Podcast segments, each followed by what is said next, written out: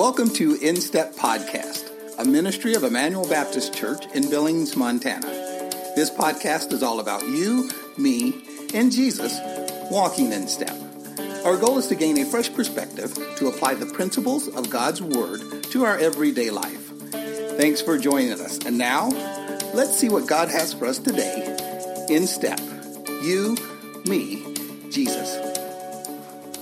Well, hello and welcome to episode 8 of the In Step podcast. A podcast all about walking in step with you as you walk with Jesus. Uh, my name's Ryan, and I'm so thankful that you dropped in and, and, and checked us out here on our podcast. You know, sometimes we in our lives can get caught up in a rut of simply being busy, like doing various activities with our families. And sometimes those activities can seemingly like they don't have any rhyme or reason. You know, it's, it's just stuff. We're just busy. And I know this is a problem that, that plagues many families so often and can set in far too easily. However, we, we do want to be a people that is constantly at work trying to advance the kingdom of heaven in our communities. Of course, that requires intentionality and a solid strategy, and including an understanding of our local context.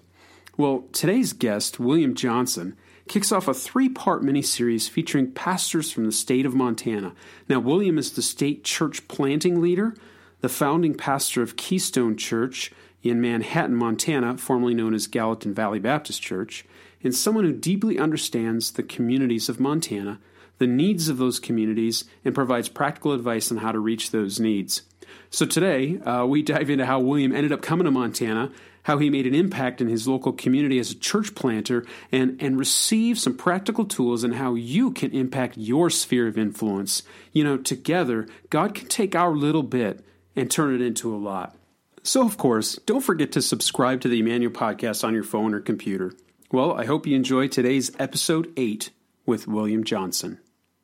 All right, well, welcome to the podcast, William. Uh, it's great to have you on. Good morning. Thanks for having me, Ryan. Awesome, awesome. Now tell now tell us uh, tell us out there uh, a little bit about what you do here in Montana. All right. So I'm the church planting leader for the Montana Southern Baptist Convention, probably tell from my accent I'm not just from South Montana, but uh, moved here from North Carolina.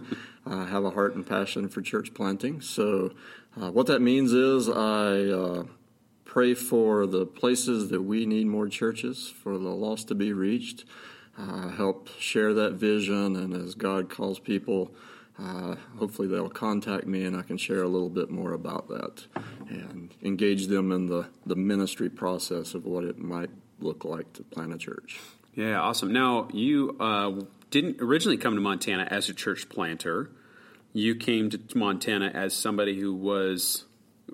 when you came to Montana, were you planting a church or were you taking over a church that already existed? T- tell us a little bit about how you came from North Carolina to Montana. Sure. Um, yeah, it, kind of an interesting story. I'll go back a little further. First time in Montana was on my honeymoon so 20 years ago. Really? Uh, jokingly, when we were in Cooke City uh, on the second Sunday of our marriage, uh, there was no church open, and I jokingly said to my wife, "Hey, if we ever run out of anything to do, we can always come and plant a church out west." Uh huh. Well, I think that was the joke that God never let me forget.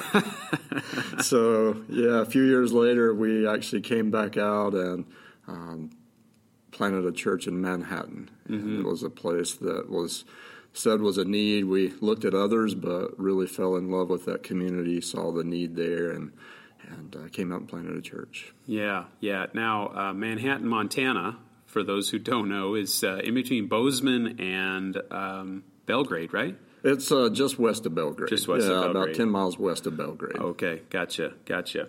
So the second most popular and populous Manhattan, right? Well, yeah, there's only three. There's okay. the Manhattan everyone knows about. Right. And then there's a Manhattan, Kansas. Oh, really? And then Manhattan, Montana. and Manhattan, Montana was named after the Manhattan in New York. Right, right. Yeah. That's an ambitious name. It is. Yeah. It's yeah. like it's like I live in Paris, North Dakota. That's right. I don't know if that's a city, but anyways, yeah. Paris, Texas. That's Paris, Texas. There you go.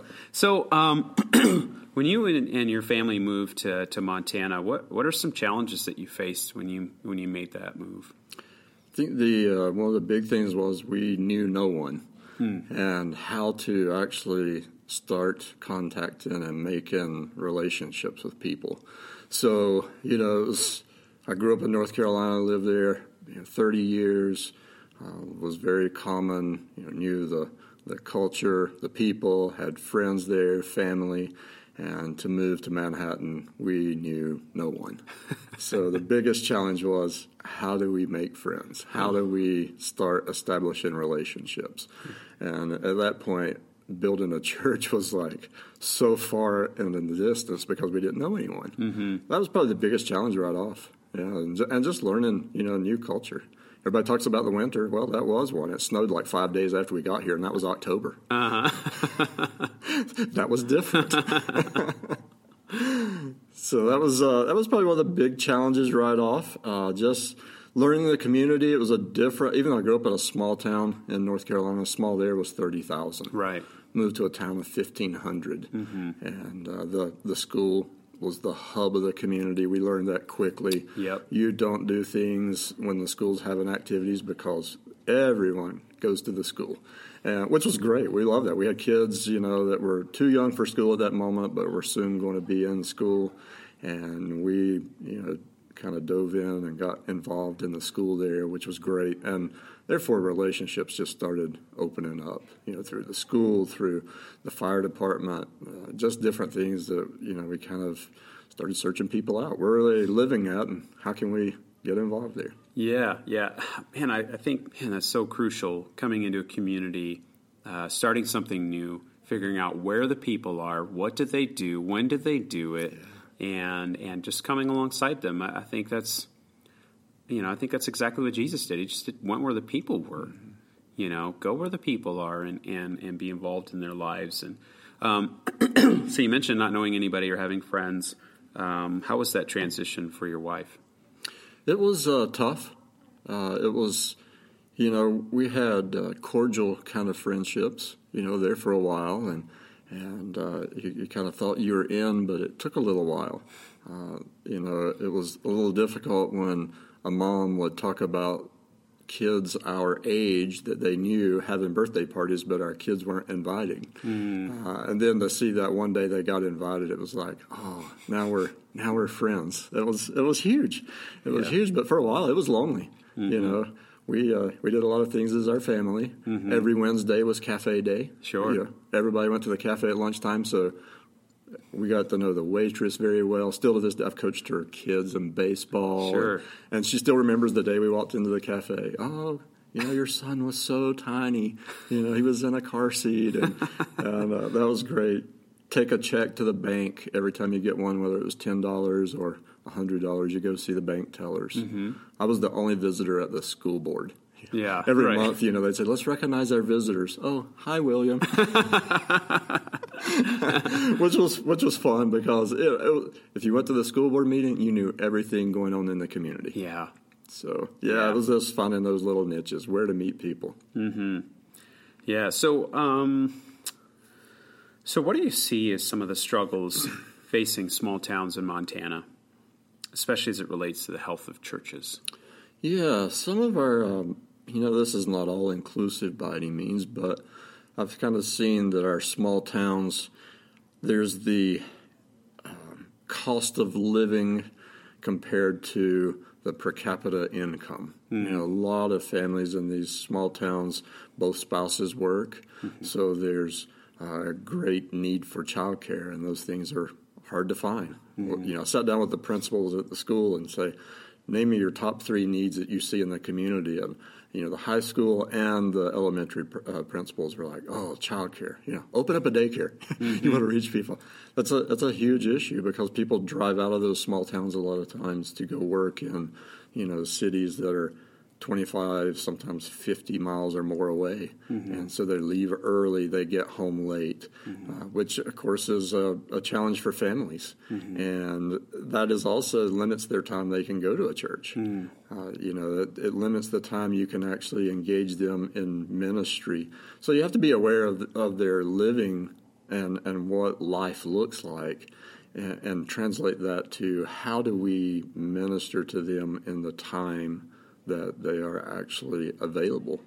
So that's part of you know how that relates to the health of churches, and it's kind of interesting too in some of our small towns just seeing the uh, you you ride into some of these small towns and I know that our town has been described as Mayberry, Mayberry. Sure. Uh, but then when you get to know people, you see some of the brokenness and the heartache and the hardships and the struggles, and so you you realize that you know not only are you broken, but other people living around you are broken mm-hmm. and have huge needs, huge needs in their lives, and sometimes they kind of keep that back, but when you get to know them, they open up and share it. And with that, boy, it gives a great opportunity to connect them to Jesus first, and then hopefully to the church Yeah. as they have that relationship with Christ. Yeah, yeah, for sure. So, uh, I, I, forgive me for being ignorant here, but what do you mean by Mayberry? I, I'm lost on that. Maybe our listeners Oh, are too. Mayberry, yeah. Mayberry. What do you mean by that? It's funny since I came from North Carolina, Mayberry, North Carolina, the Andy Griffith Show. Yeah, I'm kind of dating myself. Okay, there here. you go. Some of those listeners out there might be like, "What do you mean, Ryan? You don't know Mayberry?" yeah, that's, and some people your age are like, "Yeah, Ryan, you're, Yeah. you're right. Who? What yeah, is Mayberry?" Yeah, So Mayberry is this picturesque little town where the sheriff ca- carried one bullet in his gun. You know, it was never loaded.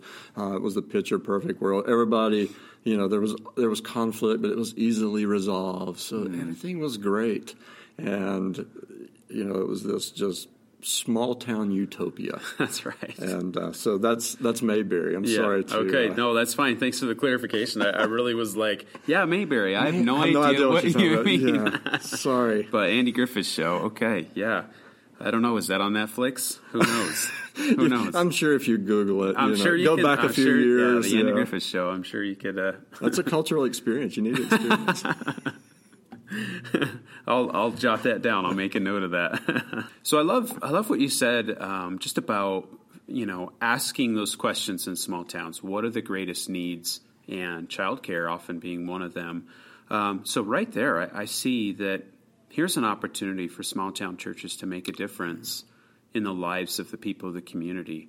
Um, not that childcare is easy, and obviously in our day and age, you have to you know you have to cross your t's and dot your lowercase j's to make sure that um, you know if people are going to be dropping off their kids to hang out with you that you have your bases covered that you have them protected and so on and so forth.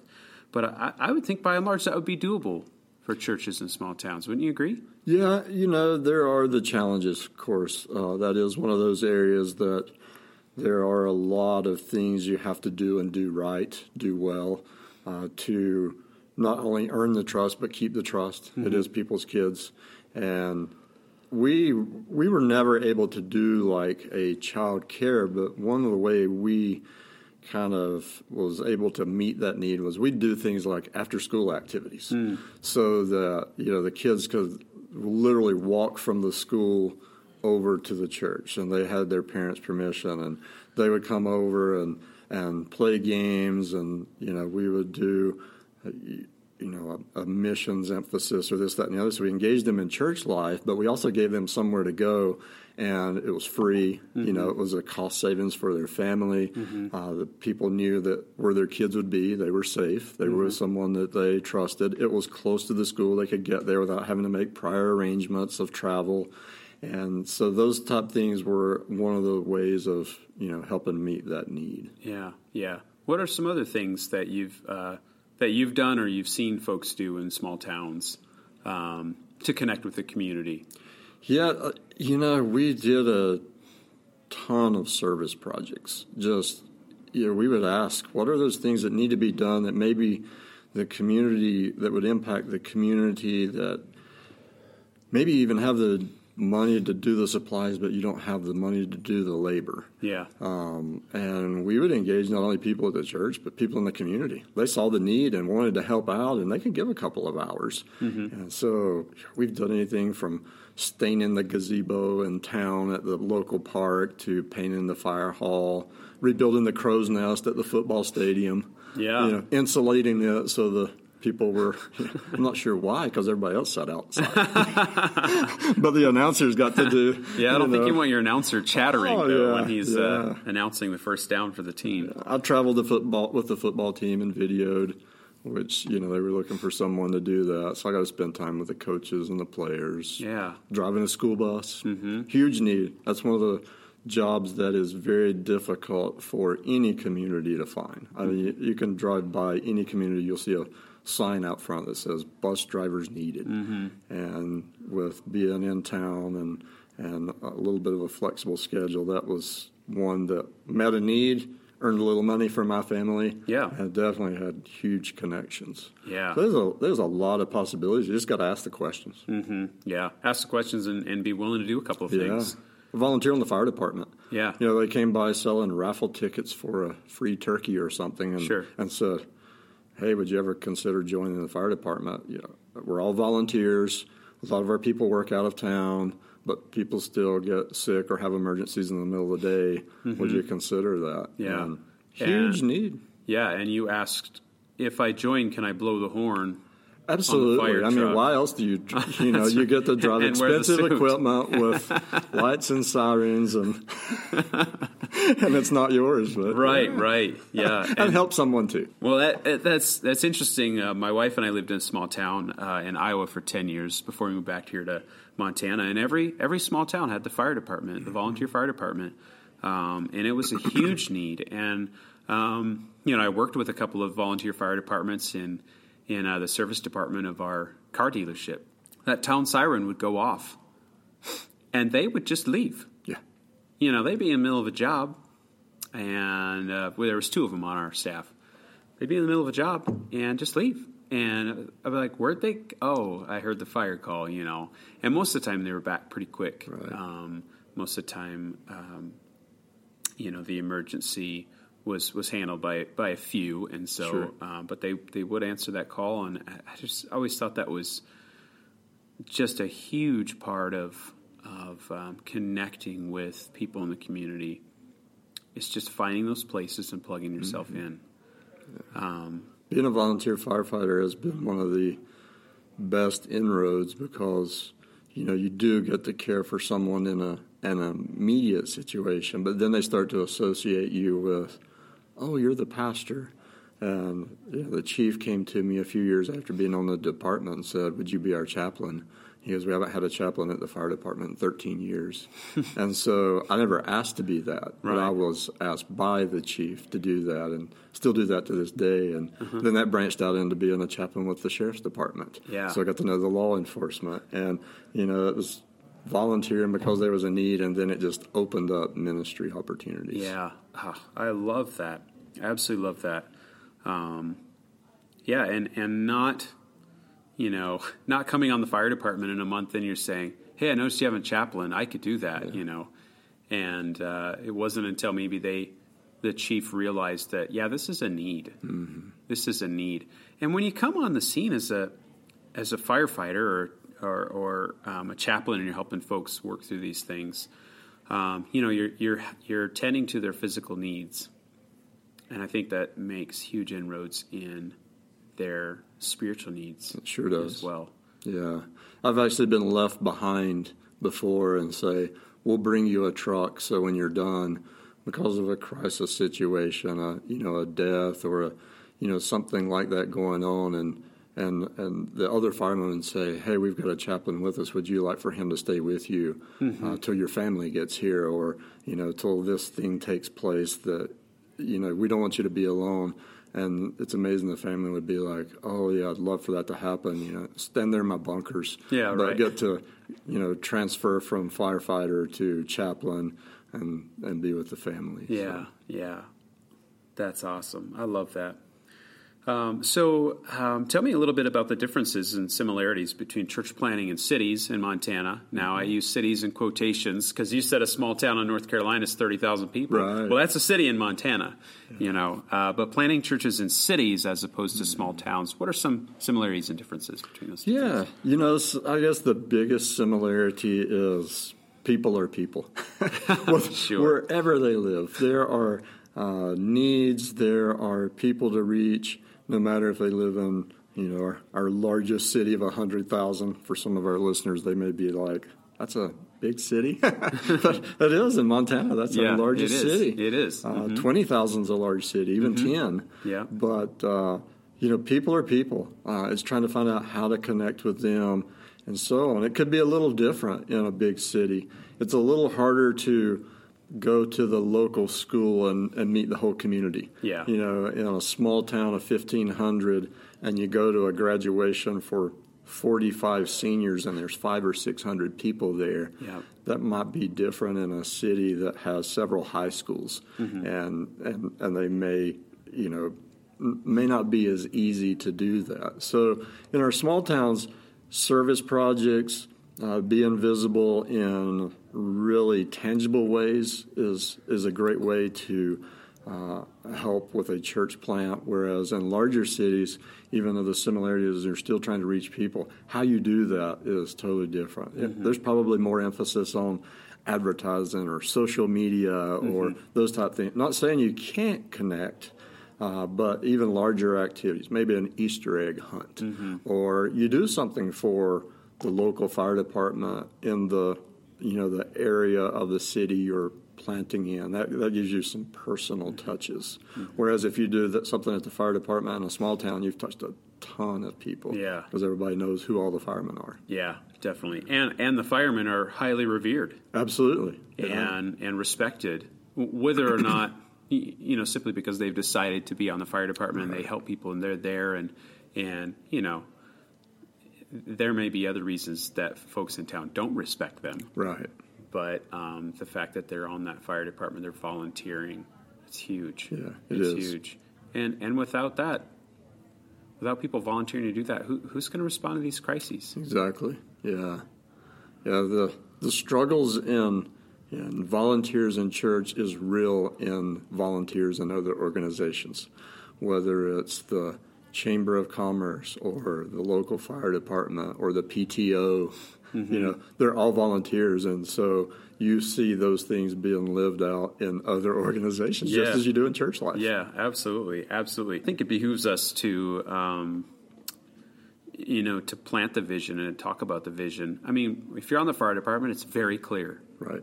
You are there to save lives, you know, to help people in crisis, and to get them to the care that they need to have right now. And so you're one, you're the, the first responders. And I think uh, sometimes maybe in church life, we don't communicate very clearly to people, to volunteers, that you're you're the you're a first responder.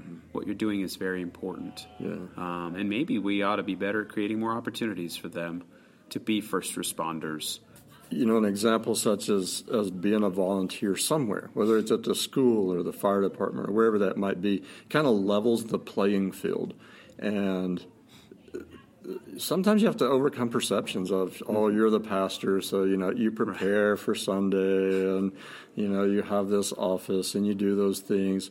But when you're dressed up in your bunkers or you're out setting up for the spring carnival at the PTO, you are living life where other people are and they you gain respect and credibility. I, I remember one of the compliments, I think it was a compliment, I'm still kind of debating it. um, this new firefighter had been on our department for a couple of months and I actually didn't bring it up. Somebody else asked me something about church, and, and I remember this firefighter looking at me and goes, I didn't know you were a pastor. And I go, I think that's good. and then again, it may not be, you know. Uh, but then they went on to explain, and I actually kind of joked with them about that. They said, No, you're out here crawling around in the dirt and the smoke and all, and that, that's pretty cool. Mm. And, and therefore, a conversation ensued. So, so tell me about what you do as a mm-hmm. pastor. Mm-hmm. And that was a great opening conversation. Yeah. But it was that leveling of the playing field and go, I don't mind to get my hands dirty. I don't mind to do the work. Mm-hmm. You know, I, I live life too. I, I want someone to show up if I have an emergency. Yeah, I- absolutely. my kids are going to go to the spring carnival, so Right. I, am willing to set up and That's tear right. down and put the work in and, and help earn money for their class to do those things. Mm-hmm. That's cool. That's cool. Um, all right, one, one, one last question. Um, so, how do we maximize our impact on the lives of those around us? Um, you know, in our in our small towns, in our communities, and in in our sphere of influence, um, with with limited resources. Yeah, I think the uh, I think one of the keys is you love people and you spend time with them. You show their value. You help them understand they have um, something to contribute not only maybe to their family but to the community, to a greater good. And so that doesn't take money, that doesn't take buildings, that doesn't take all kind of other things. It literally takes your time and commitment to show people they're valuable. Mm. It takes your time uh, and encouragement to invest in someone. And you could have a bank account of zero or a bank account of a million dollars, and that doesn't matter when it comes down to actually spending time with people. Yeah. Uh, understanding who they are, um, letting them know who you are. Mm-hmm. Be transparent with them. Let them know, hey man, I don't have all this figured out in life. I'm I'm struggling through it too at times, and I'm trying to figure it out. And maybe you can help me. So, you know, with with absolutely no resources other than yourself, mm-hmm. you can have a great impact on people and help them understand they can have a great impact on not just their family but others as well. Yeah.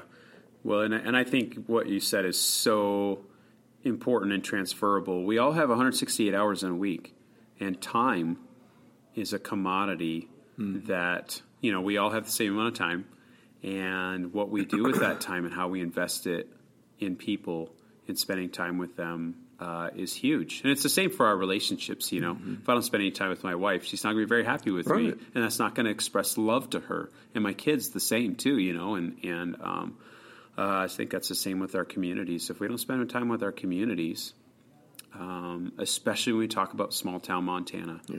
you're in a community of 500 or less, and you're you know you're you're I guess a pastor or a, or a leader um, a spiritual leader and you're not spending time with your family or with uh, the community, then that community is going to question whether or not you love them and care about them. Yeah. Um, and, I, and I've seen that in, in you know in, in Iowa in the Midwest.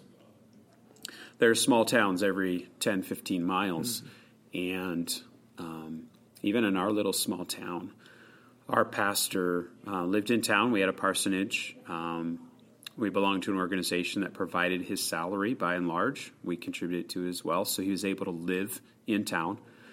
And we had four churches in a town of 200. And he was the only one that lived in town. And he was the town pastor. Everybody knew that. And people from other churches would call him their pastor because he spent the time uh, to be involved in the community, right. um, to love on people. Um, these other churches had pastors and priests and what uh, and bishops and what have you. Um, they were often spread out between three, four, five sure. parishes, churches, and certainly did not spend time in the community outside of when they were paid to be there. Right. And that I think that leaves a bad taste in people's mm-hmm. mouths.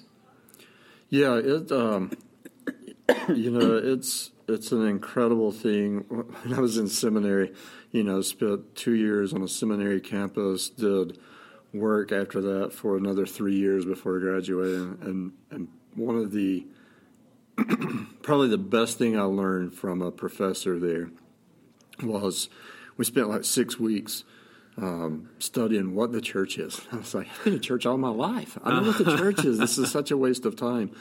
And in the end, his point was if you're going to plant one, you need to understand what it is. Mm-hmm. I was like, okay, that makes sense. But then I remember him telling telling our class this. It's just a small group of people, but he said, when you go, especially to a small town, he said, you are there to pastor the town, not the church. Yeah. And he said, You will have opportunities to pastor people that may never set foot yep. in the building that you say you pastor. Yep. But they will still look at you as the pastor if you get involved in their life. Yep. And I thought that is the craziest thing. That's, that doesn't meet the goal in my mind. Right. But over the years, I've seen people go, oh, this is my pastor. And I'm thinking, you've never been in the church.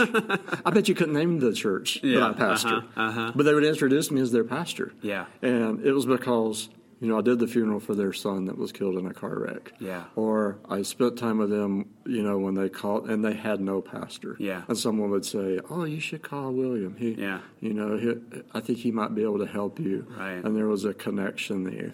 And so it was so freeing, honestly. Mm-hmm and open up the perspective of, yeah, there's a whole community here, and it's not about how many you can gather. God will gather those, but if you can somehow plant a seed, share love, that's the greatest resource you have. Mm-hmm. It, it, far outweighs money, it far outweighs anything else.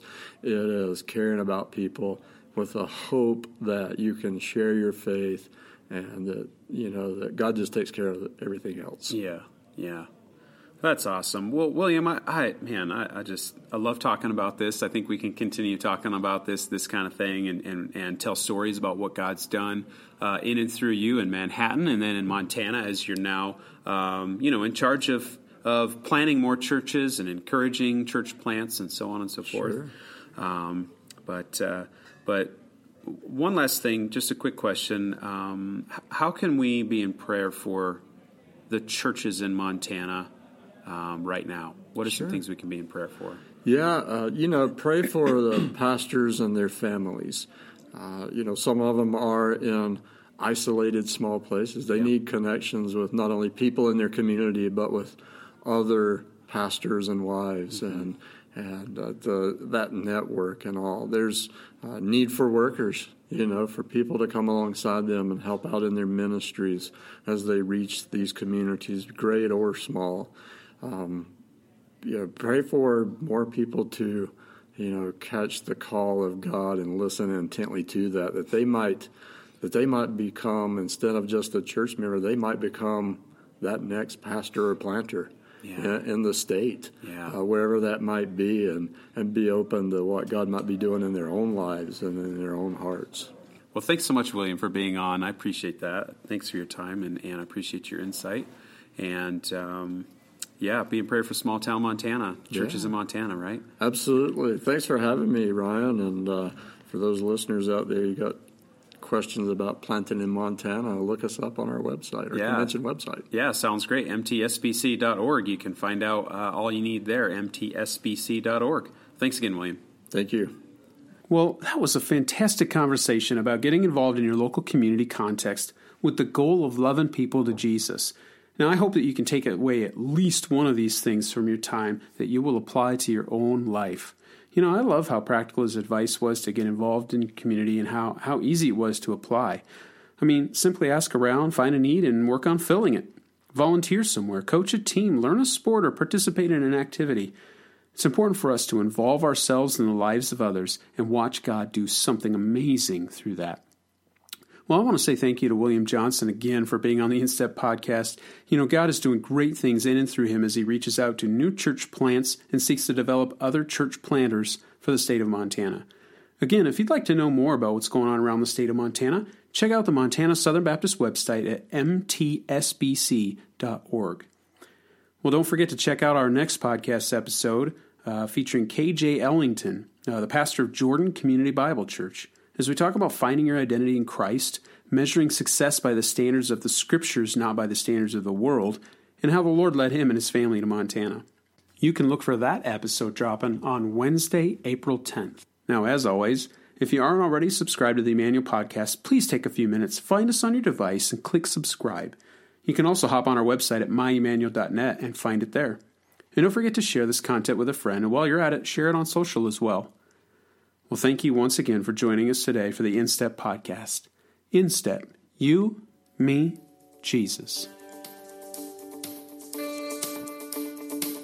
Thanks for listening to the InStep podcast, a ministry of Emmanuel Baptist Church in Billings, Montana. We hope your time with us today has encouraged, strengthened, and helped you walk in step with Jesus.